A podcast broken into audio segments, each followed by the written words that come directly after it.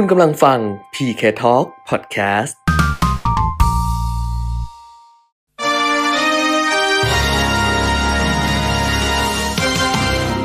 รายการเงินทองต้องรู้ โดยขวัญชนกุธิกุลและปิยมิตรยอดเมือง สนับสนุนโดย บริษัทบัตรกรุงไทยจำกัดมหาชน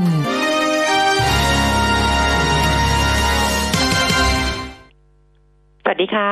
ต้อนรับคุณผู้ฟังทุกท่านนะคะ เข้าสู่ช่วงเวลาของรายการเงินทองต้องรู้ค่ะ วันนี้วันพระรหัสบดีที่ 10 กันยายน 2563 นะคะ กลับมาพบกันเหมือนเดิมเป็นประจำทุกวันจันทร์ถึงวันศุกร์ตั้งแต่ 10 นาฬิกาถึง 11 นาฬิกาค่ะ FM 90.5 MHz นะคะ แล้วก็ผ่านทางเว็บไซต์ smartbomb.co.th แอปพลิเคชัน Smart Bomb Radio รวมถึง Facebook Live มิติข่าว 90.5 ด้วยค่ะ คุณผู้ฟังอยู่กับดิฉันขวัญชนกุธิกุลแล้วก็คุณปิยมิตรยอดเมืองนะคะ คุณปิยมิตรคะสวัสดีค่ะ สวัสดีครับ คุณขวัญชนกคุณผู้ฟังครับ ค่ะ ดิฉันงงไปหมดแล้วตอนเนี้ยโอ้โหแบบขอบพระคุณทุกท่านมาก ๆ แบบ เออ วันนี้ไลน์แอด PK Talk คือคักโอ้โหมากใช่ไหมใช่ซาบซึ้งใจมากคือไม่ได้คึกคักอย่างเดียวนะอืมวันเนี้ยเราเปิดจองหนังสือของคุณปิยมิตรค่ะ ก็คือหนังสือชื่อจับจังหวะลงทุนหุ้น แบบไหนปัง แบบไหนพัง เอ่อเป็นวันแรกราคาจากหน้าปกเนี่ย250 บาทเนี่ยในช่วงนี้มันเป็นพรีออเดอร์ที่ครับเปิดจองวันนี้วันแรกก็คุณปิยมิตรก็ลดราคาให้พิเศษเหลือ 225 บาท เล่มละ 225 บาท หนังสือเนี่ยจะหนาประมาณ200กว่าหน้าใช่ไหมสองร้อยสี่สิบหน้า240หน้านะคะแล้วราก็คาพิมพพ์รีออเดอร์นี่คือรวมค่าส่งแล้วด้วยนะดูเอออ่าใช่รวมเป็นใช่เสร็จแล้วนะครับใช่นะไม่คิดค่าส่งนะคะ ก็ใช่225บาทในหนังสือ240หน้านะคะป กก็แบบว่าสีสันสวยงาม ถ้าเกิดว่าใครอยู่ในไลน์แอดพีเคทอก็จะได้เห็นไปแล้วล่ะ แล้วก็กระดาษข้างในก็เป็นกระดาษปอนแบบอย่างดี ครับถใช่นไหมอมสายตามั้งเข้าใจว่านะ เออ เออ เออ ก็พอส่งเข้าพอส่งเข้าไปใน Line add PK Talk อะค่ะ ปรากฏว่าโอ้โหแบบว่ายอดจองแบบอื้อหือคุณปิมิตรน้องบอกว่าพี่พิมพ์ครั้งที่สองต่อเลยไหมคือหนังสือเนี่ย ตอนนี้ยังอยู่ที่แท่นนะ คือยังไม่ได้ใช่ใช่ยังไม่ได้พิมพ์นะคะ ก็แต่จริง ๆ การสั่งพิมพ์มันใช้เวลาแป๊บเดียวไงพอหลังจากอ่านี้นี้กระบวนการมันนิดเดียวแหละ ก็อ่าเราก็บอกเราเป็น pre-order ก็เลยลดราคาให้ แล้วก็ต้องรอกันนิดนึงอาจจะส่งให้ภายในสองสัปดาห์เนี้ยหรือว่าภายในสิ้นเดือนกันยายนเนี้ยนะคะอ่าฮะปรากฏว่าคนจองเยอะมากบางท่านในยจองสี่เล่มจองแบบสามเล่มอะไรประมาณเนี้ยเออเออสั่งเข้ามาเนี่ยแล้ว น้องบอกพิมพ์ครั้งที่สองเลยพี่เดี๋ยวบอกโอ้ยใจเย็นใจเย็นใจเย็นแต่ก็ใจเย็นต้องขอขอบคุณทุกท่านนะฮะที่ค่ะที่อ่าคิดว่าก็สนับสนุนกันๆค่ะก็เออเป็นแฟนแล้วเนื้อเป็นหาแฟนนี่ก็คือจริง ๆ ผมเขียนไว้เป็นหลายร้อยเรื่องนะที่ค่ะเขียนตามสื่อต่าง ๆ เนี่ย แต่อันเนี้ยคัดมาที่แบบคิดว่าอ่ามันไม่ตายอะนะค่ะคือไม่เอาสามารถที่จะเอาไปใช้ประโยชน์ได้จริง ๆ เนี่ย สามสิบแปดตอนอืมนะก็อ่าจะหลากหลายล่ะนะอืมทั้งเรื่องของการตัดสินใจเรื่องของการแต่แต่เลือกมีอะไรบต่อทอะไรบทแรกบทแรกตั้งแต่แบบเล่นหุ้นต้องรู้อะไรเลยใช่ไหมออใช่ตั้งแต่พื้นฐานเลยเออนะผมก็เขียนไว้ในคำนำว่าตั้งแต่อ่าคนที่ลงทุนในหุ้นระดับอนุบาลไปจนถึงระดับด็อกเตอร์อืนะมเออ ก็แต่ว่าสามารถอ่านได้เพราะว่ามันมีทั้งหมด38ตอนไงก็แล้วแต่ค่ะ เออค่ะว่าว่าใครจะอยู่ใน step ไหนของการลงทุนนะครับอืมก็เลือกใช้เอาละกันนะครับ ขอบคุณอืมอีกครั้งนะครับ ก็ยังขอบคุณสามารถมากที่จะเอ่อสั่งจองเข้ามาได้นะสั่งจองได้ได้ก็ก็ทางไลน์คือสะดวกที่สุดอะก็คือทางไลน์ add ไลน์ add PK Talk นะคะ ส่งเข้ามา เออคือ add เข้ามา คือ add เข้ามาก็ได้ add add เพิ่มเข้ามา แล้วก็บอกว่าขอข้อมูลก็เดี๋ยวจะส่งให้อืม นะเพราะว่าถ้าเกิดเพิ่ง add เข้ามาเนี่ยก็จะไม่ได้ที่เขายิงกันไป broadcast ไปก่อนหน้านี้ ถ้าเพิ่งถ้าเพิ่งมาก็บอกนิดนึงว่าเพิ่งมาขอรายละเอียดอะไรประมาณเนี้ย ขอดูปกขอดูอะไรก็จะส่งไปให้ แต่ว่าคนที่ส่งเข้ามาแล้วตอนเนี้ย ซึ่งมันหนาแน่นมากตอบไม่ทันนะคะ คือบางท่านเนี่ยที่เรา ที่เราเปิดอ่านไปแล้ว เราก็กำลังไล่ข้อมูลอยู่แต่ดิใจดิฉันนะดิฉันอยากจะเขียนว่าขอบคุณค่ะขอบคุณมากนะคะ ขอบคุณค่ะขอบคุณค่ะอย่างเงี้ยทุกคนแต่อืมดิฉันก็เขียนไม่ไหวไงเพราะว่าเยอะมากนี่ให้น้องช่วยดูแล้วอะขนาดให้น้องช่วยดูแล้วอะคือเยอะมากเยอะจริง ๆ เยอะเกินกว่าเอางี้ละกันก็คือมากกว่าที่ที่คิดไว้นะคะอืมขอบคุณมาก ๆนะคะ ก็ ครั้งแรกในรอบ 24 ปีของคุณปิยมิตร เพราะว่าใช่เล่มแรกในยเขียนเมื่อปี 2539 ครบเครื่องเรื่องหุ้น แล้วก็อันนี้เป็นเล่มที่สองนะคะ จับจังหวะลงทุนหุ้น ดิฉันชอบชื่อเรื่องคือจับจังหวะลงทุนหุ้น แบบไหนปังแบบไหนพัง เพราะว่าดิฉันเนี่ยไปโพสต์ไว้ที่ไหนนะ ในใน Facebook Fanpage หรือว่าที่ในหอการค้า Marketplace ไม่แน่ใจอืมดิฉันรู้สึกว่าบางครั้งเราซื้อหุ้นเนี่ย ถูกหุ้นดีใช่คือหุ้นก็ดี เอ่อมันหุ้นดีแล้วก็พื้นฐานแล้วก็ดีอะไรต่ออะไรพื้นฐานก็ดีดีดีหมดเลยเออคือเลือกเออถูกตัว คืออ่าเลือกถูกตัวหุ้นดีแน่นอน แต่ทำไมมันไม่ได้เออมันไม่ได้กำไร เพซื้ราะอว่าปุ๊บลงปั๊บอะไรอย่างเงี้ยเออนะมันไม่ถูกจังหวะเออจังหวะมันสำคัญวันนั้นดิฉันก็เลยชอบว่า เออ มันเรื่องของจังหวะในการเข้าลงทุนเนี่ย มันสำคัญจริง ๆ มันต้องจังหวะด้วยหุ้นดีด้วย จังหวะดีด้วยราคาที่เหมาะสมด้วยเนี่ยว่าหนังสือเล่มเนี้ยมันก็ตอบโจทย์แล้วก็ถ้าเกิดว่าใครฟังเงินทองต้องรู้เนี่ยนะคะ ก็จะรู้อยู่แล้วว่าคุณคุณเปียมิตรตกผลึกอะ่ะ คือบางคนบอกคุณแก้มเขียนหนังสือดิฉันเขียนไม่ได้ เออหนังสือหุ้นอะไรอย่างเงี้ยเพราะว่าดิฉันไม่ได้อินนั้นคุณเปียมิตรจะอินมันมันก็จะเหมาะกับคนที่จะเข้าสู่วงการเรื่องของหุ้นน่ะ เออ ของขวัญชนกก็เป็นเรื่องดราม่าของดิฉันไปก็แล้วกันนะคะ นั้นขอบคุณอีกครั้งหนึ่งนะคะ เราทำงานไม่ทันละตอนเนี้ยเพราะฉะนั้นต้องขออภัยที่ไม่สามารถจะตอบว่าขอบคุณค่ะทุกคนแต่ว่าขอบคุณมากจริง ๆ แล้วก็ใครจะเพิ่มเติมนะคะ ก็สามารถที่จะส่งอ่า มาทางไลน์แอด PK Talk ได้ รอแป๊บหนึ่งนะคะ เดี๋ยวน้องเขาทยอยส่งอยู่ค่ะ ที่ถามว่าจะจองยังไง เพราะว่ามันต้องบอกเลขที่บัญชี เพราะฉะนั้นการอ่าส่งข้อความทางไลน์ add เนี่ยมันดีที่สุด เนื่องจากว่ามันส่งไปแล้วเลขที่บัญชีมันถูกต้องแค่ก๊อปปี้ไปแล้วก็เอาไปเอ่อจ่ายสตางค์แล้วก็คุณก็ส่งสลิปกลับมาอะไรอย่างเงี้ยมันมันสะดวกนะคะครับแต่ถ้าเกิดว่า ใครที่ไม่สะดวกไลน์ add อะ ก็ทาง Facebook ก็ได้ก็ inbox ก็ใช้อ่า inbox มานะอ่าแล้วเดี๋ยวส่งข้อมูลไปให้นะคะ ที่เราแจ้งเป็นรายบุคคลเพื่อสะดวกในการจัดการด้วย ใช่ใช่ไม่ได้อืมคือตอนแรกก็คิดอยู่ว่าจะยิงไปเลยทีเดียวไหมแต่ถามว่าอืมทำไมจะต้องมาถามอีกทีนึงคือ ถ้ายิงไปทีเดียวเดี๋ยวเวลามาเราไม่รู้ใครเป็นใครค่ะอืมอันเนี้ยคือถ้าแจ้งมาลาเป็นรายบุคคล เราก็ส่งกลับไปส่งกลับไปอย่างเงี้ย มันก็เราก็จะได้ทราบว่าอ๋ออันนี้นะแล้วมันก็เข้าระบบคือมันป้องกันการตกหล่น เราไม่อยากให้ใครตกหล่น เราก็อย่างนี้โอ้โหนี่มาอีกแบบเยอะมาก รอแป๊บหนึ่งนะคะ รอแป๊บหนึ่งสำหรับคนที่ส่งส่งส่งส่งเข้ามาเนี่ยเดี๋ยว น้องเขาทยอยตอบให้แล้วก็จัดรายการเสร็จดิฉันก็จะไปช่วยน้องเขาทำงาน วันนี้แบบไม่ต้องทำอย่างอื่นแล้วยุ่งกับหนังสือคุณปียมิตรนี่แหละนะพิมพ์น้อยค่ะ พิมพ์ไม่เยอะบอกก่อนเลย อันนี้ไม่ใช่ว่าเร่งรัดนะครับแต่บอกว่าพิมพ์น้อยเพราะว่าอะไรเพราะว่า คนอ่านหนังสือตอนนี้ต้องรักกันจริงใช่ใช่ๆต้องรักกันจริง เราพิมพ์ไปเยอะๆไม่มีไม่ขายไม่หมดหรอกค่ะเออเออแล้วก็แต่เป็นบางคภานระก็เปบอกว่าล่า เอ้ยไปเอ่อถ้าเขาสนใจเรื่องนู้นเรื่องนี้ก็ไปหาอ่านทางสื่อนั้นสื่อนี้ได้นะแต่ต้องบอกว่าหนังสือเนี่ยที่ทุกวันนี้ยังขายได้ไม่ใช่ไม่ใช่ เฉพาะเล่มนี้นะไม่ใช่หนังสือผมเนี่ยหนังสือเล่มอื่นๆก็เหมือนกันที่ยังขายได้เนี่ย เพราะว่าอ่าคนเขียนแต่ละคนก็ไม่เหมือนกันนะๆอืม ไม่เหมือนกัน วิธีคิดอ่าประสบการณ์อะไรต่างๆ เนี่ยไม่เหมือนกันอืมนะเพราะฉะนั้นเอ่อหนังสือหลายๆ เล่มเนี่ยยังขายได้ เข้าร้านหนังสือก็ยังขายได้อืมนะอืมมีก็คนลองดูแล้วกันหลายๆท่านส่งเข้ามาใน Facebook Fanpage ดิฉัน บอกว่าเนี่ยให้คุณขวัญชนกเอาทีเด็ดลุงนี่อะแล้วรวมเป็นเล่มเลยดิฉันก็คุยกับคุณเปียมิตรดิฉันบอกว่าถ้าดิฉันเอาทีเด็ดลุงนี่มารวมเป็นเล่มเนี่ยนะแล้วพูดเรื่องเงินแบบที่เป็นพื้นฐานแบบรากหญ้าแบบนั้นจริงๆนะขายไม่ได้อืม ขายได้เฉพาะแฟนไม่กี่ไม่กี่ท่าน แต่ว่าขายเป็นแมสเป็นมวลรวมไม่ได้ เพราะว่าคนที่เขา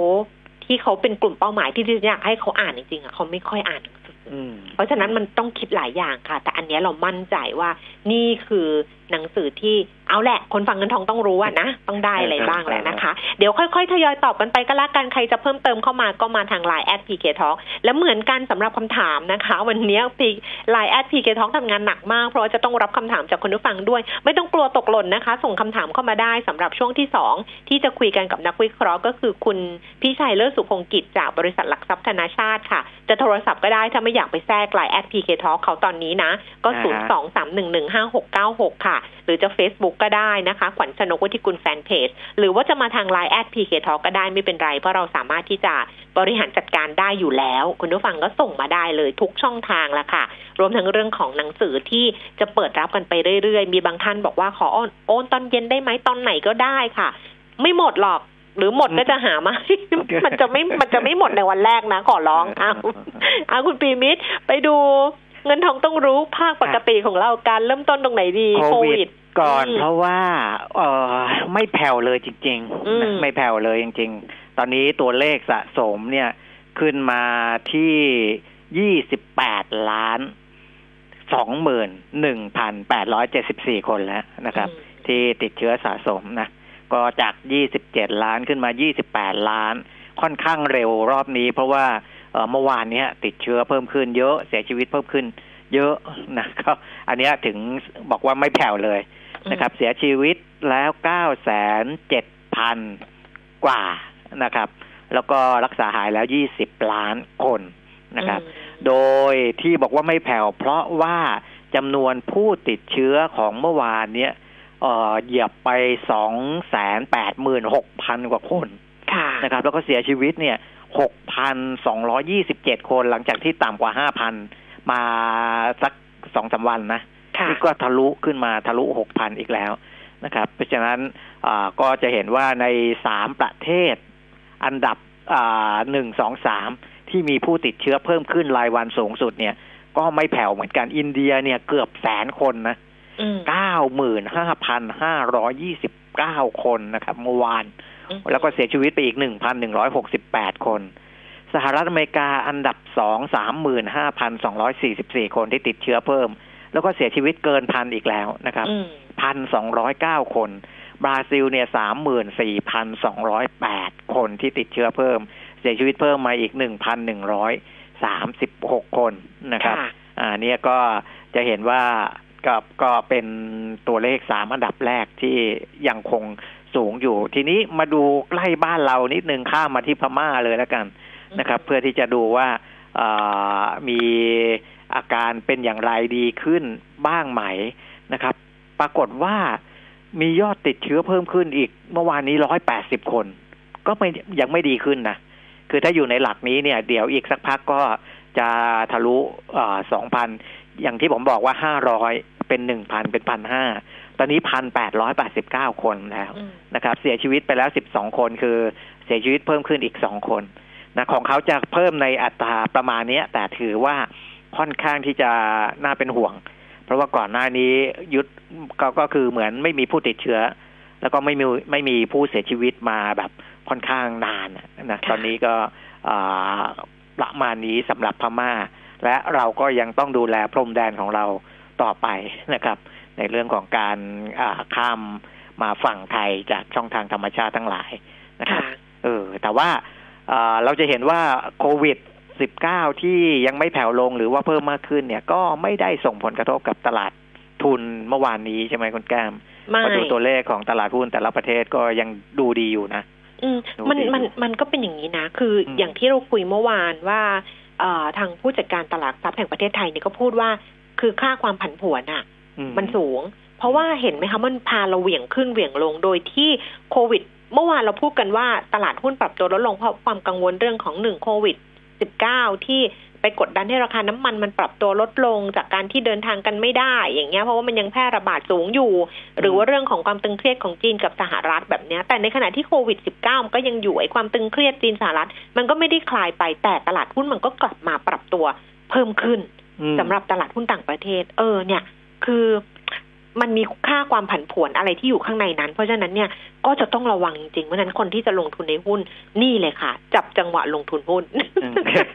จะไปขายของอีกแล้วอ้าวเพราะฉะนั้นไปดูกันสำหรับตลาดหุ้นต่างประเทศนะคะ เมื่อคืนที่ผ่านมาดัชนีอุตสาหกรรมดาวโจนส์ค่ะ ปรับตัวเพิ่มขึ้น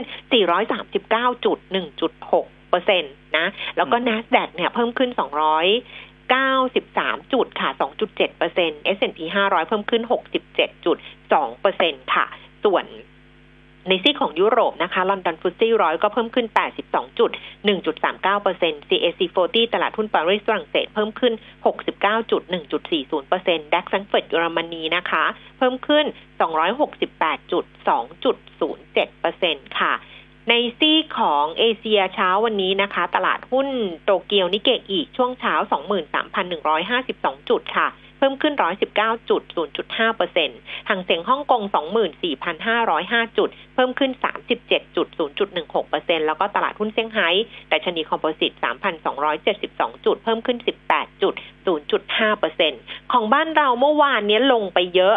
ครับเมื่อวานเนี้ดัชนีราคาหุ้นตอนแรกๆเนี่ยก็ปรับตัวลดลงแต่พอ ปิดตลาดเนี่ยก็ดีดกลับขึ้นมานะคะอืมน่าจะลดลงไปเล็กน้อยอะ่ะ นิดเดียวเท่านั้นเอง แต่เมื่อวานดิฉันไปซื้อ RMF แล้วนะคุณผู้ฟังคุณปีมิตรอืมอืมเออใช่คุณปีมิตรคุณปีมิตรก็บอก คุณปีมิตรบอกดิฉันว่าเออเอ้ยทำไมรีบซื้อ เพราะว่าเมื่อวานดัชนีมันตอนที่ดิฉันไปซื้อเนี่ยมันประมาณสักหนึ่งพันสองร้อยแปดสิบห้าจุดอะไรประมาณนี้ แล้วนักวิเคราะห์ก็บอกว่า เออ ให้รอที่หนึ่งพันสองร้อยเจ็ดสิบจุด มันแหมหนึ่งสองแปดห้ากับหนึ่งสองเจ็ดศูนย์น่ะเออมันนิดเดียวแล้วตอนปิดอะมันก็ต่ำกว่าพันสามดิฉันก็เฉยเฉยๆคือคุณปิ่มมิตรบอกว่าไม่ต้องรีบซื้อหรอกเพราะว่าเดี๋ยวหุ้นมันลง คือเขามองว่าหุ้นมันจะลงต่อคุณผู้ฟัง แต่ดิฉันนะเมื่อวานวันที่เก้าเดือนเก้าไงไอ้แคมเปญช้อปปิ้งมันเยอะมากเลยกระค่ะแสไงไม่ มันเยอะมากเลยแล้วมันเอออยากซื้อหมดเลยอ๋อโอ้ยรองเท้ากระเป๋าเลยนะมันเยอะไปหมดเลยอะอ่าฮะก็เลยเอาเงินอะไปซื้อกองทุน อืม RMF ก็แปลว่าเราไม่มีเงินอ่าฮะ สำหรับช้อปปิ้งแล้วเออมีคุณผู้ฟังส่งมาในแฟนเพจว่า เนี่ยคุณขวัญชนกทำแบบนี้เนี่ย เอ่อขัดกับนโยบายรัฐบาลหรือเปล่า ที่เขาเขากระตุ้นให้จับจ่ายใช้สอยมคือเขากระตุ้นให้จับจ่ายใช้สอยอะคือก็กินใช้ตามปกติอะ แต่ครับดิฉันน่ะมันก้าวก้าวไปสู่ความฟุ่มเฟือยไงถ้าจะจับจ่ายอะ เพราะฉะนั้นเอาเงินไปซื้อ RMF เนี่ยไปลงทุนในหุ้นไปลงทุนเป็นเงินออมเนี่ย ไม่ได้ขัดนโยบายรัฐค่ะอ่ฮเพราะว่าก็ถือว่าเป็นการสร้างเงินออมให้กับประเทศเหมือนกันไปซื้อหุ้น คือถ้าเกิดกินใช้ปกติอะกินใช้ไปไม่ต้องไปแบบโอ้ยประหยัดแต่แบบเออหรือคนที่มีพูดหลายครั้งแล้วว่าคนที่มีก็ใช้อืม ใช่ไหมฮะคนที่ไม่มีก็อย่าไปใช้ก็แค่นั้นเองอ้าวเพราะนั้นตลาดหุ้นเมื่อวานเนี้ยก็เลยปรับตัวแบบว่าลงไปแล้วก็ขึ้นมาปิดตลาดที่ลดลงไปเล็กน้อย วันนี้ก็บวกนิดเดียวค่ะ ล่าสุดใน 10นาฬิกา22 นาที 1,294.02 จุดนะคะ เพิ่มขึ้น 0.62 จุด มูลค่าการซื้อขาย 7,840 ล้านบาทเซ็กซ์ตี้831 จุ0.25 จุดค่ะ ลดลง 0.29 จุด มูลค่าการซื้อขาย 3,333 ล้านบาทนะคะ ส่วนหุ้นที่มีมูลค่าการซื้อขายสูงสุด อันดับที่ 1 เป็นแบมค่ะ 22 บาท 10 สตางค์เพิ่มขึ้น 40 สตางค์สีตังโกลฟ68 บาท ลดลง 2 บาท 50 สตางค์ CPO 62 บาท 50 ราคาเท่าเดิม ปูนซีเมนไทย 360 บาท ลดลง 5 บาทค่ะ แล้วก็ AOT 58 บาท ราคาเท่าเดิม ห้องเย็นเอเชียนซีฟู้ด11 บาท 60 เพิ่มขึ้น 30 สตางค์ ปตท 35 บาท ลงไป 25 สตางค์ มิน22 บาท 40 เท่าเดิม SCM 2บาท 44 สตางค์ เพิ่มขึ้น 10 สตางค์ แล้วก็ LH Land and House 7บาท 20 ราคาเท่าเดิมค่ะ อัตราแลกเปลี่ยนนะคะ ดอลลาร์บาท 31 บาท 25 สตางค์ ราคาทองคำ 1,945 1,946 เหรียญต่อออนซ์ค่ะ ราคาในบ้านเรา 28,700 28,800 ราคาน้ำมันขยับขึ้นมานะคะ เบรนท์โอ้เมื่อวานลุ้นให้เขาลดราคาไม่ลดเนาะอืมเออ ลงไปถึง39เหรียญยังไม่ลดราคาใจให้แข็งเลยมากอะเลยอะเออ ใจแข็งใจใจดำใจอำมหิตมากเลยอะ่ะเออรอให้ลดราคาไม่ลด วันนี้ก็ดีดกลับขึ้นมานะคะ เบรนท์อ่าฮะ40เหรียญ51เซนต์เพิ่มขึ้น 73 เซนต์เวสเท็กซัส 37 เหรียญ 79 เซนต์เพิ่มขึ้น 97 เซนต์แล้วก็ดูไบ 40 เหรียญ 63 เซนต์ปรับตัวเพิ่มขึ้น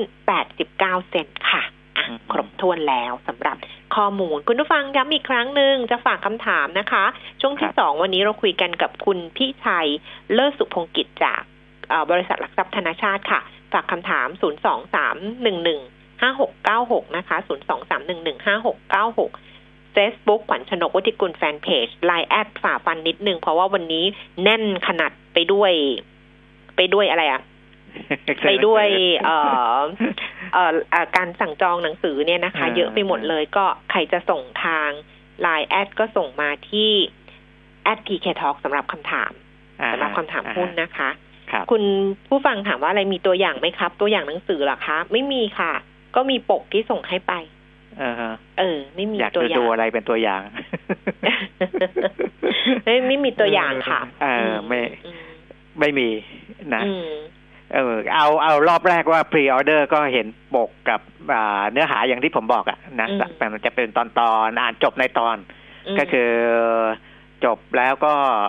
สามารถคือมันไม่ต้องอ่านต่อเนื่องอะนะบางวันมีเวลาดูเรื่องนี้ สามารถพลิกข้ามได้เลย เช่นอ่านบทนี้สนใจหัวข้อดูสารบัญแล้วก็ข้ามไป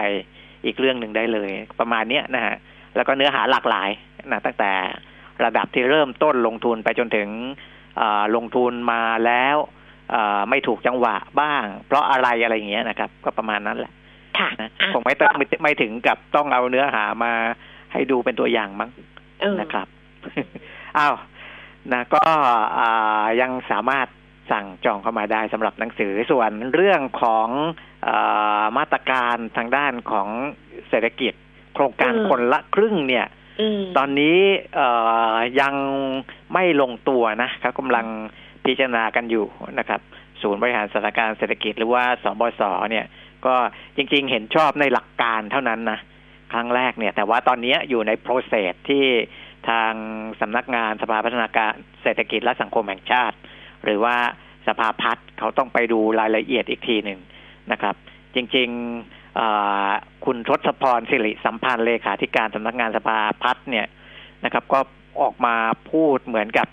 แบบยังไม่ได้ลงตัวว่าเป็นสามพันสุดท้ายอาจจะเป็นสองพันสี่พันก็ได้ อันนี้มันอาจจะสับสนนิดนึงนะ แต่ว่าดูจากข่าวที่ออกมาก่อนหน้านี้และจนถึงปัจจุบันเนี่ยก็ยังพูดกันที่ตัวเลขสามพันบาทนะสิบห้าล้านคนนั่นแหละ นะครับ เพราะว่าตามงบประมาณที่เขาจัดสรรไว้สี่หมื่นห้าพันล้านบาทนะเพียงแต่ว่ายังไม่เรียบร้อยนะทางกระทรวงการคลังเองอร่วมกับสภาพัฒน์เนี่ยจะพิจารณาให้แล้วเสร็จภายในหนึ่งเดือนนะแล้วก็คิดว่าจะเริ่มได้ในเดือนตุลาคมนะครับ เออ ก็ก็อันนี้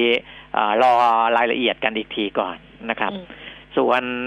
ในเชิงของความเชื่อมั่นของผู้บริโภคนะครับประธานที่ปรึกษาศูนย์พยากรณ์เศรษฐกิจและธุรกิจมหาวิทยาลัยหอการค้าไทย แล้วก็เป็นอธิการบดีมหาวิทยาลัยหอการค้าไทย อาจารย์ธนวัฒน์พลวิชัยก็พูดถึงดัชนีความเชื่อมั่นผู้บริโภคเดือนสิงหาคมนะครับ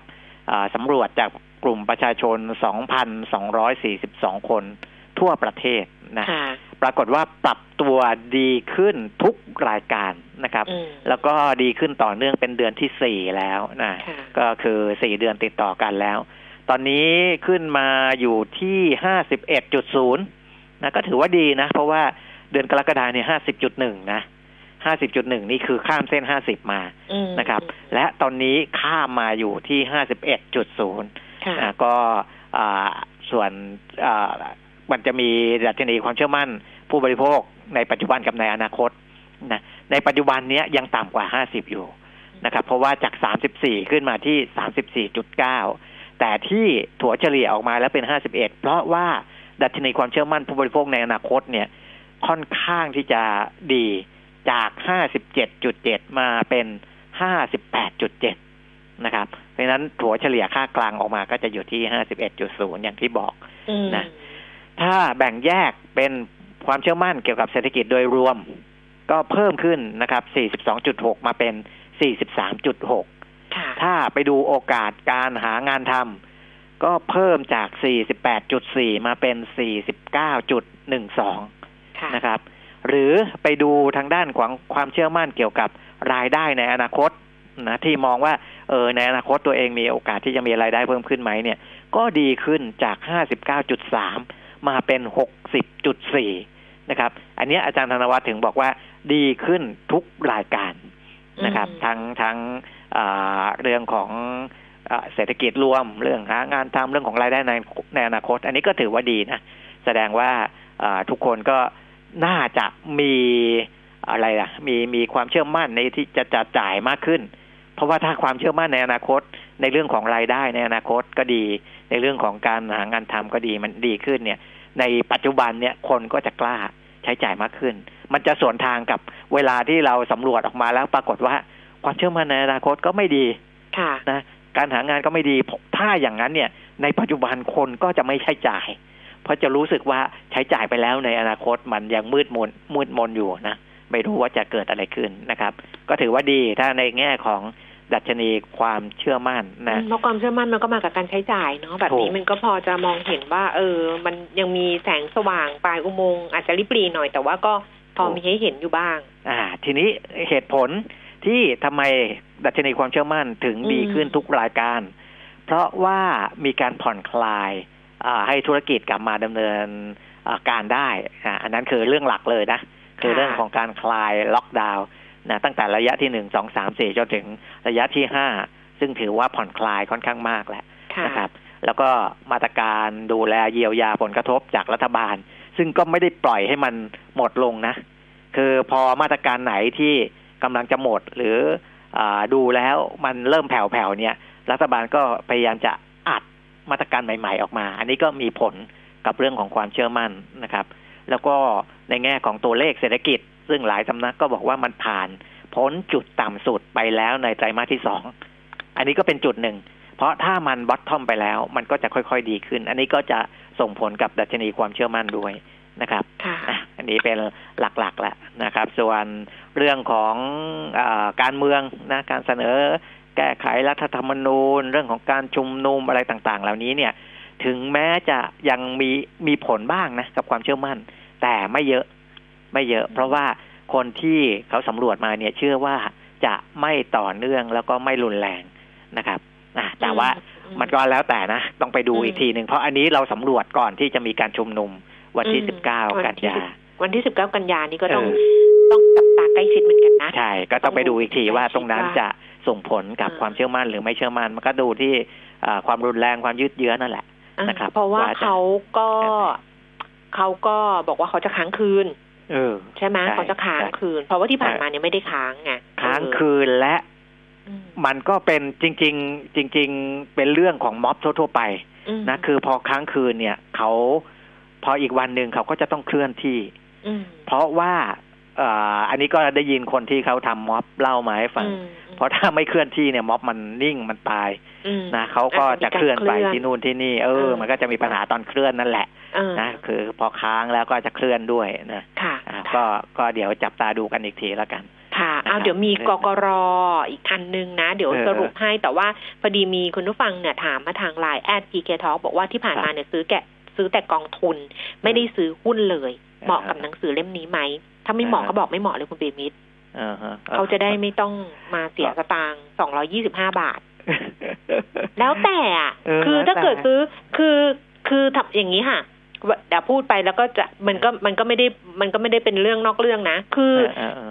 เอ่อคนที่ซื้อกองทุนส่วนใหญ่อะไม่ใช่ส่วนใหญ่ คือคนที่ซื้อกองทุนบางคนเนี่ย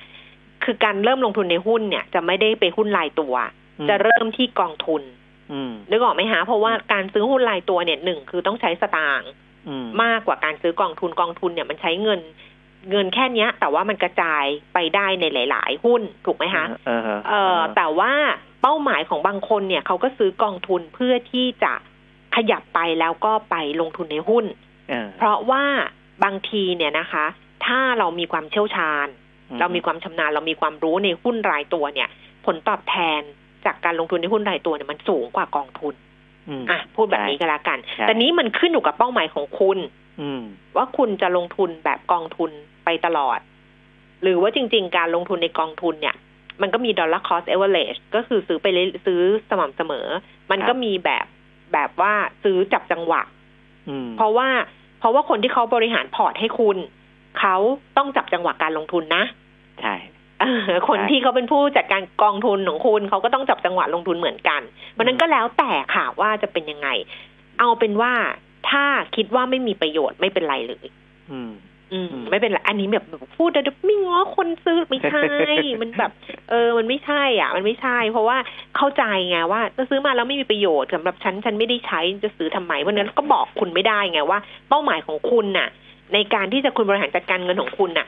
คืออะไร คุณจะซื้อกองทุนไปจนตลอดชีวิต หรือว่าวันหนึ่งคุณคิดว่าเฮ้ยหุ้นตัวนี้มันน่าสนใจ หรือคุณจะขยับมาเพื่อจะซื้อหุ้นรายตัวอันนี้ เป็นเรื่องที่คุณต้องตอบเอง โอเคนะ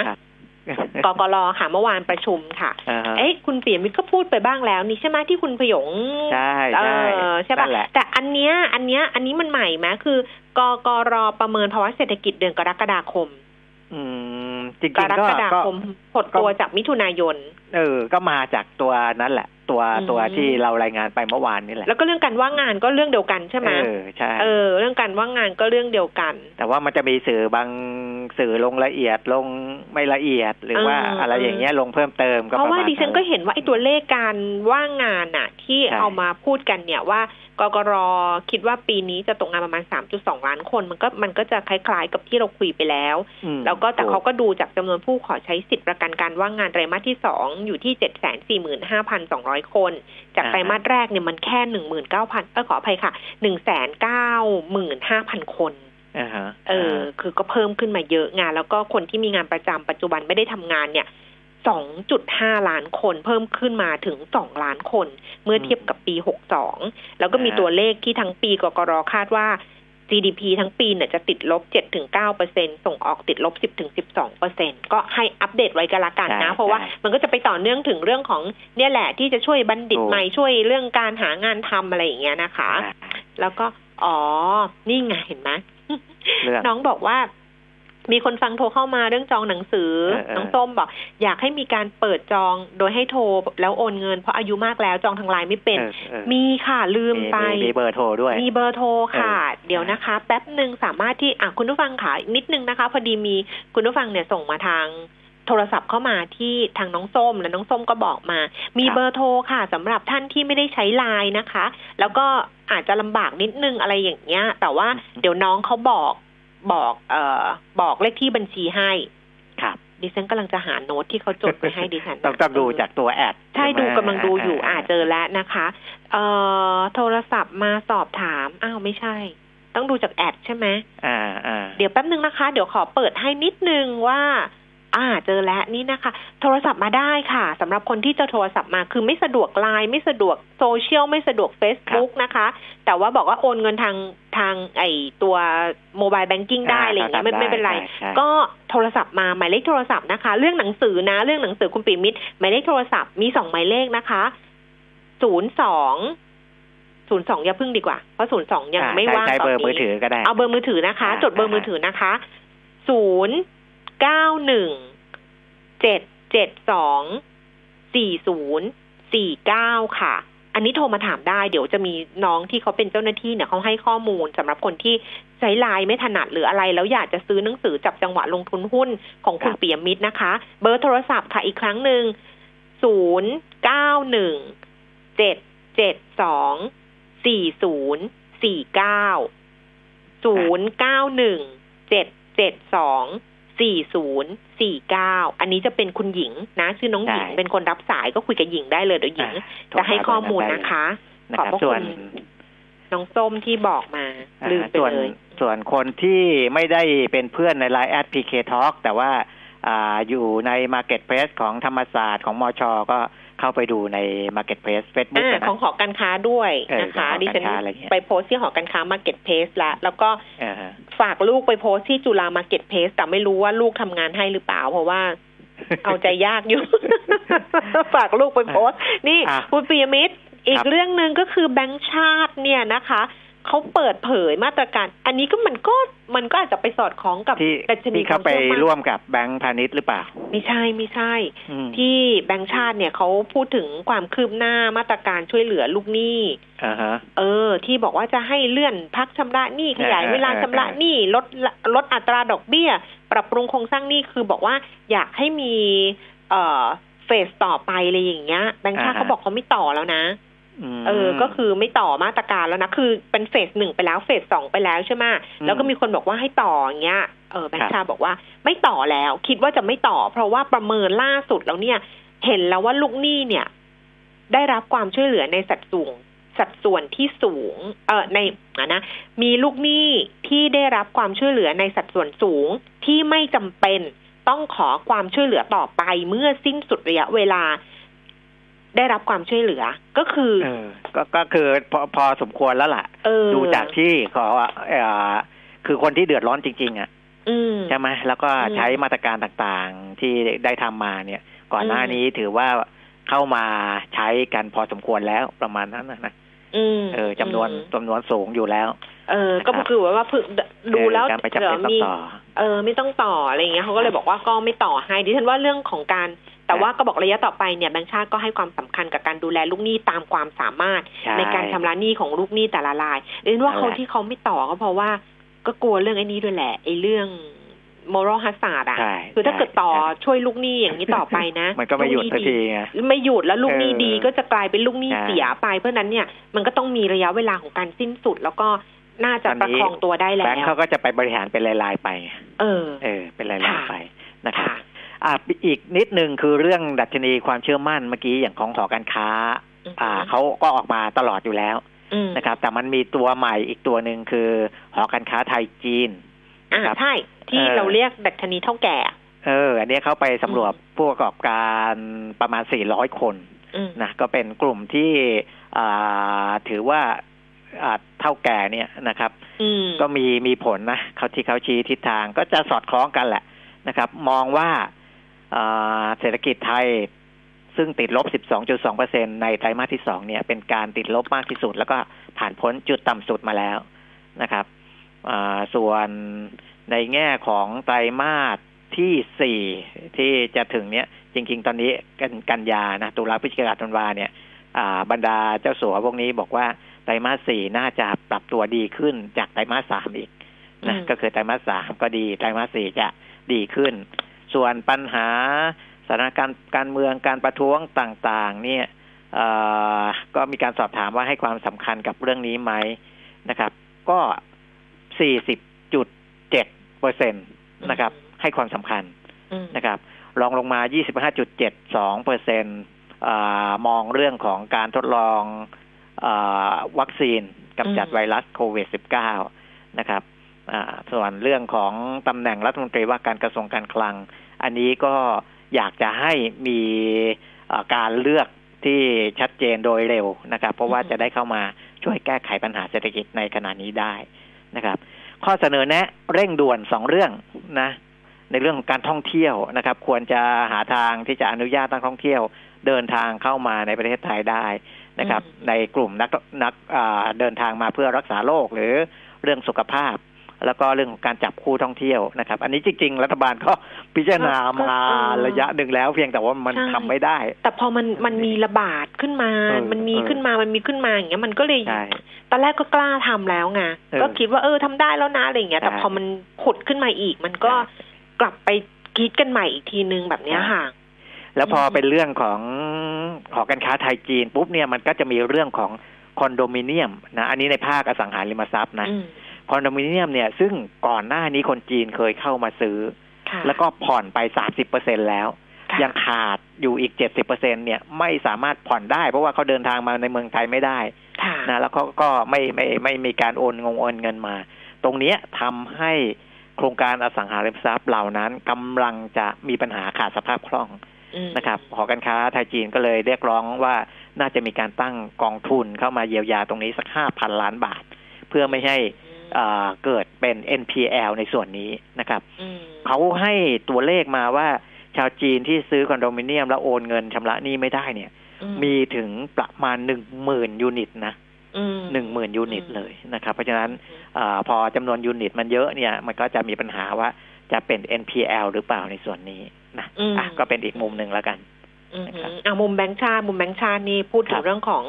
อสังหาก็คือ LTV นะคะ หลักเกณฑ์อ่าฮะการกำกับดูแลสินเชื่อเพื่อที่อยู่อาศัยแบงค์ชาติบอกว่าติดตามสถานการณ์แล้วเนี่ยเห็นว่าหลักเกณฑ์ LTV ซึ่งปรับเกณฑ์ผ่อนคลายไปแล้วสองครั้ง ยังมีความจำเป็นแล้วก็เหมาะสมค่ะ เพราะฉะนั้นก็ยังจะต้องใช้ต่อไปนะ โดยเฉพาะก็บอกว่ากับประชาชนที่ต้องการบ้านเป็นที่อยู่อาศัยจริง จะได้สามารถเข้าถึงสินเชื่อได้ โดยเฉพาะบ้านหลังแรก แล้วก็เป็นการป้องกันความเสี่ยงจากภาคอสังหาริมทรัพย์ด้วย เพราะฉะนั้นเนี่ยก็ยังยืนยันว่าเรื่องของ LTV ที่หลายคนบอกว่าเออจะยกเลิกไหมจะอะไรไหมเพราะว่าตอนนี้เนี่ยดูแล้วเนี่ยมันไม่ได้มีการเก็งกำไรกันหรือเปล่าหรืออะไรอย่างเงี้ยแบงก์ชาติบอกว่าไม่ยกเลิกนะคะ เพราะว่ายังต้องกันต้องการป้องกันความเสี่ยงของภาคอสังหาริมทรัพย์ต่อไปค่ะ อ่าฮะอืมอ่า คุณผู้ฟังใจเย็นๆนะคะ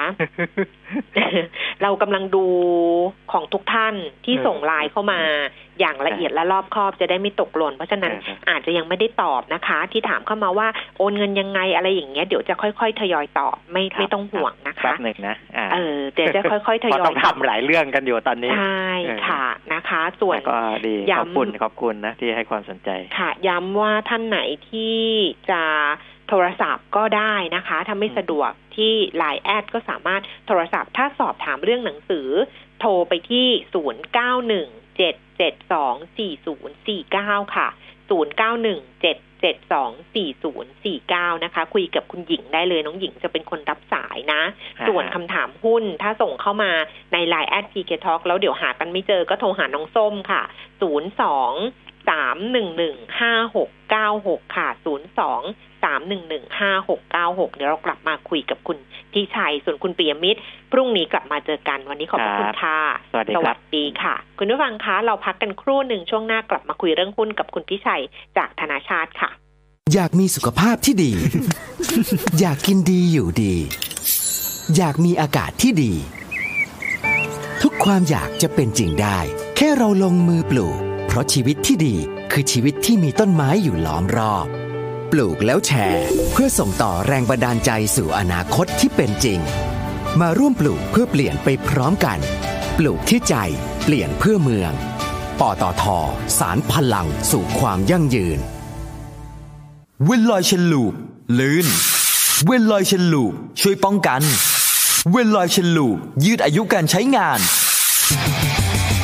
สเปรย์น้ำมันฉีดโซ่คุณภาพสูง เวลอย chain lube กระป๋องสีฟ้า ด้วยคุณสมบัติแทรกซึมลึกถึงก้านและข้อต่อ ช่วยให้ทนแรงดึง และแรงกระชากได้อย่างดีเยี่ยม ยืดอายุการใช้งาน ป้องกันสนิมและฝุ่น ช่วยหล่อลื่นได้ทั้ง สายคลัตช์สายคันเร่ง สายเบรก โซ่มอเตอร์ไซค์และจักรยาน โซ่ในโรงงาน ลวดโลหะ สายพานลำเลียง สเปรย์น้ำมันฉีดโซ่เวลอย chain lube มีจำหน่ายแล้วที่เดอะมอลล์ทุกสาขา และศูนย์บริการเวลอยทั่วประเทศ สเปรย์น้ำมันฉีดโซ่เวลอย chain lube เวลอย ลื่นเหลือล้น ทนเหลือหลาย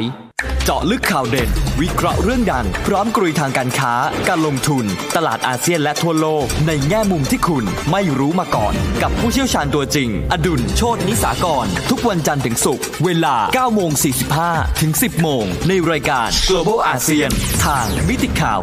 90.5 Smart News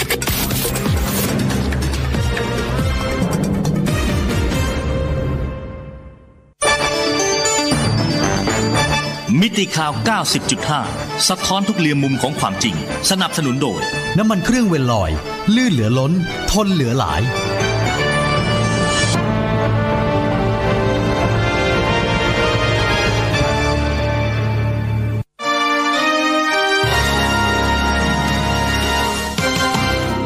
รายการเงินทองต้องรู้ โดยขวัญชนกวุฒิกุลและปิยมิตรยอดเมือง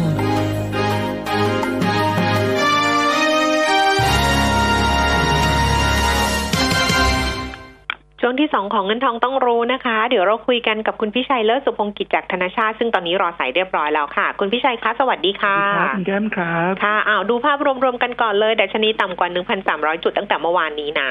ถูกนะอืมอ่าเมื่อวานนี้เราตอบรับล่วงหน้าหุ้นในภูมิภาคไปละเราปิดหลังชาวบ้านเขา ตอนช่วงปลายปลายๆตลาด เราเห็นดาวโจนส์ future ฟื้นตัวขึ้นมานะ ซึ่งก็ของจริงก็คือ เมื่อคืนนี้ตัวตลาดหุ้นที่สหรัฐเนี่ยก็เกิดการฟื้นตัวทางเทคนิคนะครับหลังจากที่ล่วงแรงมา 3 วันนะอ่าดาวโจนส์บวกไป 1.6%นัสแ q บวกไป 2.7%ยุโรปกับบวกไป 1.6%ส่วนเบรนท์เนี่ยบวกขึ้นมา 2.5%เพราะฉะนั้นเราเห็นหุ้นพลังงานเมื่อวานนี้ที่เปิดต่ำเนี่ยเด้งปุ๊บขึ้นไปหมดนะเพราะฉะนั้นเราเราฟื้นตัว นำตลาดหุ้นในภูมิภาคไปแล้วครับนะถึงแม้อืมวันนี้จะมีข่าวเรื่องที่ Financial Times รายงานว่า a s t r a z e ซ e c a เนี่ยอาจจะอ่าฟื้นการทดลองวัคซีนโควิด -19 ในสัปดาห์หน้านะฮะหลังจากที่เมื่อวานนี้เนี่ยเขา ระงับการทดลองวัคซีนเนี่ยชั่วคราวนะแต่ข่าวนี้ก็ไม่ได้สร้างความตื่นเต้นให้กับตลาดสักเท่าไหร่นะฮะดูเหมือนนักลงทุนยังไม่ค่อยเชื่อมั่นครับนะอินเด็กที่เล่นต่ำกว่า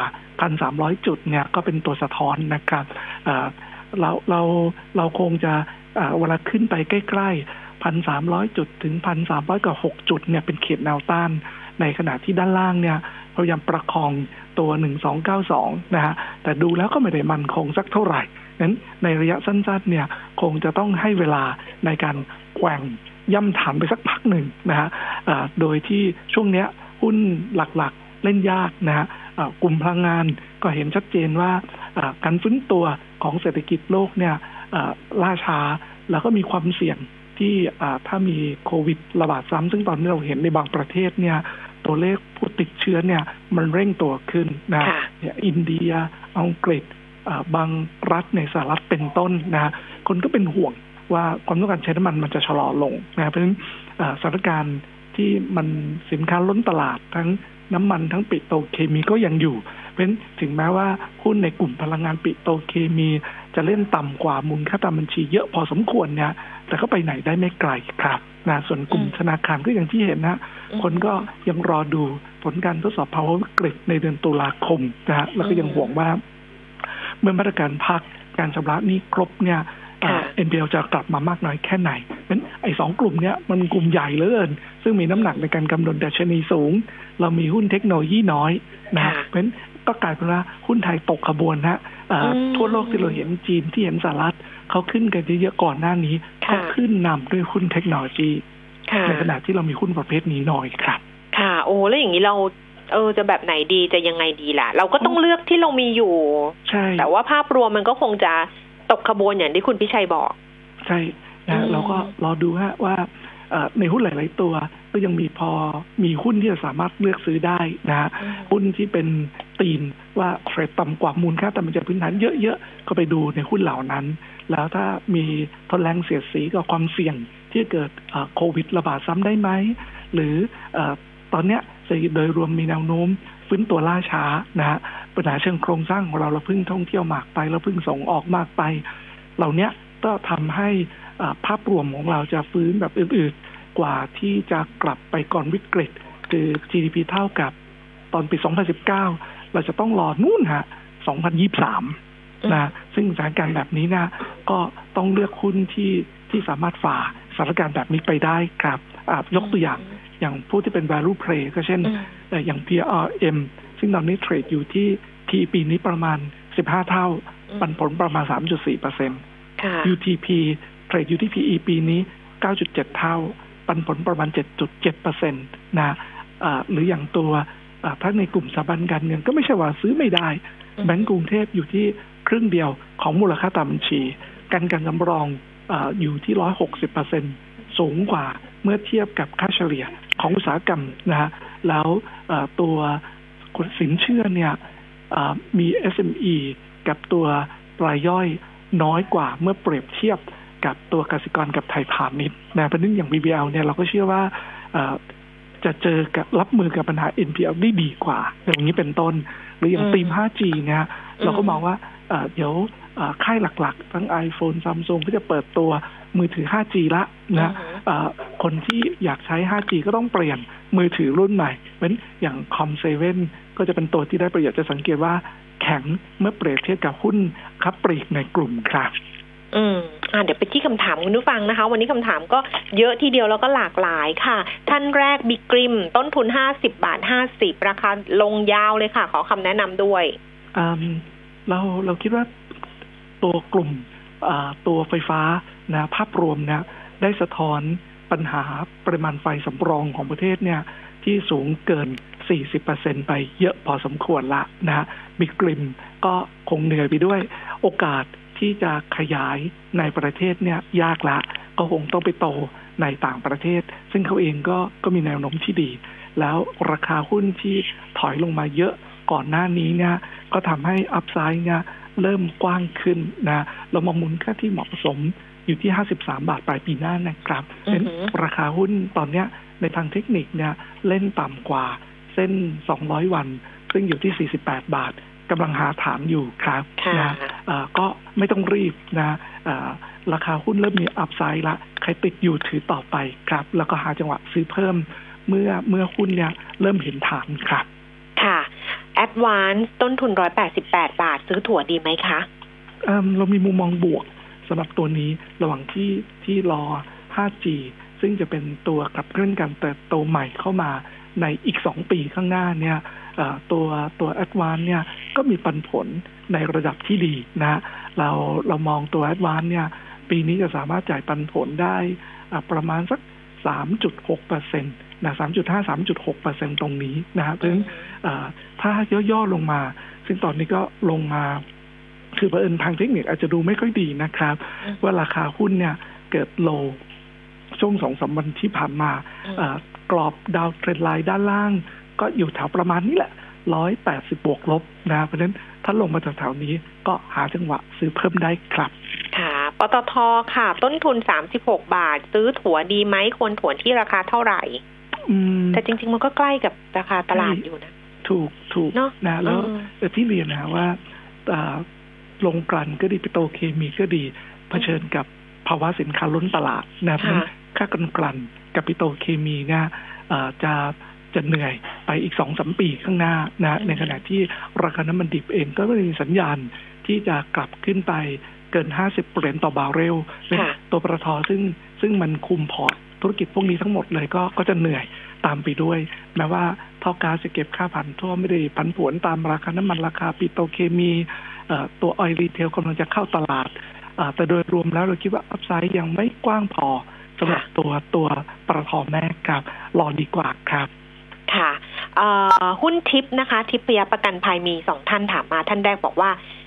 จะเอาออกจากตลาดหุ้นแล้วเข้าใหม่เป็นโฮดดิ้งคอมพานีราคาเนี่ยปรับเพิ่มขึ้นมา แล้วก็ลงมาความเป็นไปยังไงครับ มีปันผล ถ้าจะเก็บระยะยาวสะสมดีไหมอีกท่านหนึ่งคือทิปถ้าถือยาวห้าปีรับปันผลดีไหมควรเข้าราคาเท่าไหร่เผอิญไม่ได้จัดทำบทวิเคราะห์ปัจจัยพื้นฐานว่าตัวนี้ไม่ได้ตามเลยฮะตอบไม่ถูกเลยตอบไม่ถูกเลยนะแต่ในทางเทคนิคเนี่ยค่ะมันหลุดห้าวันสิบวันยี่ห้าวันเจ็ดสิบห้าวันกลับค่ะลงมานะเอ่อแนวรับใหญ่ ๆ ทางเทคนิคเนี่ยคือตรงแนว200 วัน ซึ่งอยู่ที่ 24 บาทสลึงครับค่ะรอใกล้ ๆ ตรงนั้นดีกว่าครับ ค่ะ อันนี้ต้องบอกก่อนนะว่าไม่ได้ cover พื้นฐานไว้นะคะ คุณผู้ฟังค่ะ เท่าแก่น้อยต้นทุน11บาททำยังไงดีคะอืม EKN อืมอืมถอยลงมาใกล้เขตแนวรับอืมตรงบริเวณ9.7ถึง 9.5 นะอือฮึรอแถวนี้ดีกว่า นะ ถ้าจะซื้อเพิ่มเอ่ออมเป็นลักษณะย่ำฐานละ นะเอ่อมาแบบเนี้ยตั้งสามเดือนละนะอืฮะอฮึเอ่อคิดว่าน่าจะรับอยู่ สำหรับตรงนี้ครับ แล้วก็รอการฟื้นตัวของนักท่องเที่ยวโดยเฉพาะจากจีนอีกทีหนึ่งซึ่งเราคิดว่าช้าค่ะค่ะ แบมนะคะแบมถามว่าซื้อได้หรือยังอาร์มแบมเนี่ยเอ่อไตรมาสสองย่ำแย่ไปละ แต่คิดเป็นสถานการณ์ชั่วคราว ที่กรมบังคับคดีเขาเขาปิดทำการชั่วคราวไปสองเดือนในช่วงล็อกดาวน์แล้วก็ตอนเนี้ยก็กลับมาเปิดละ ก็ทำให้แบมสามารถที่เอาสินทรัพย์เนี่ยเอาเอาเอาทรัพย์ ไปประมูลขายที่กรมบังคับคดีได้นะเพราะนั้นตรงนี้ไม่มีปัญหาละ ส่วนเรื่องปรับโครงสร้างหนี้นะที่มีการพักชำระหนี้ไปตอนช่วงหลายเดือนที่ผ่านมากระทบบ้างนะออย่างไรก็ดี คิดว่าผ่านจุดต่ำสุดในช่วงไตรมาสสองไปแล้วครับนะฮะตัวบริษัทมีโอกาสจะใช้ไอตัวภาษีที่เครดิตเอาไว้กลับมาเป็นรายได้นะฮะแล้วก็ทรัพย์ที่จะนำกลับไปประมูล ก็มีโอกาสที่จะขายได้ดีขึ้นขนาดเดียวกัน เพราะว่าเศรษฐกิจที่มันย่ำแย่เนี่ย ก็ทำให้แบมมีโอกาสจะเข้าถึง NPL ของสถาบันการเงินจำนวนมากในราคาที่discount เยอะๆนะฮะแล้วก็รอถือไว้รอเศรษฐกิจมันฟื้น ก็เป็นหุ้นระยะยาวที่ดีนะฮะคิดว่า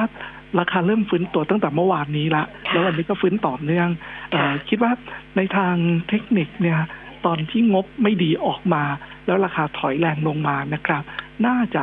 เห็นจุดต่ำสุดไปแล้วนะฮะเพียงแต่ว่าเอ่อไม่ต้องเร่งรีบเข้าซื้อ รอซื้อตอนช่วงย่อต่ำกว่า 22 ดีกว่าครับ ค่ะ Jazz Eve DIF Diff และ True ตัวไหนน่าสนใจที่สุดคะ คิดว่าตัวดิฟน่าสนใจนะฮะอ่าตัว True อ่าเราคิดว่าตัว Advanced InTouch น่าสนใจกว่าในเชิง valuation นะฮะอืมอ่าตัว j a z z i f เนี่ย ปันผลสูงกว่าดิฟก็จริง แต่ว่าอ่าขึ้นอยู่กับตัว Jazz แม่นะว่าเอ่อ Jazz แม่เนี่ยมีการปันผลออกไปเยอะมากเลยอืมก็ทำให้ความสามารถความยืดหยุ่นทางการเงินลดลง แล้วตัว j a z z i f เนี่ยมีแค่โครงข่ายไฟเบอร์อย่างเดียวอืมในขณะที่ดิฟเนี่ยยังมีเสาโทรคมนาคม เพราะฉะนั้นสินทรัพย์เสาเนี่ยมันไม่ค่อยเกี่ยวกับเทคโนโลยี จะเป็น 3G 4G หรือ 5G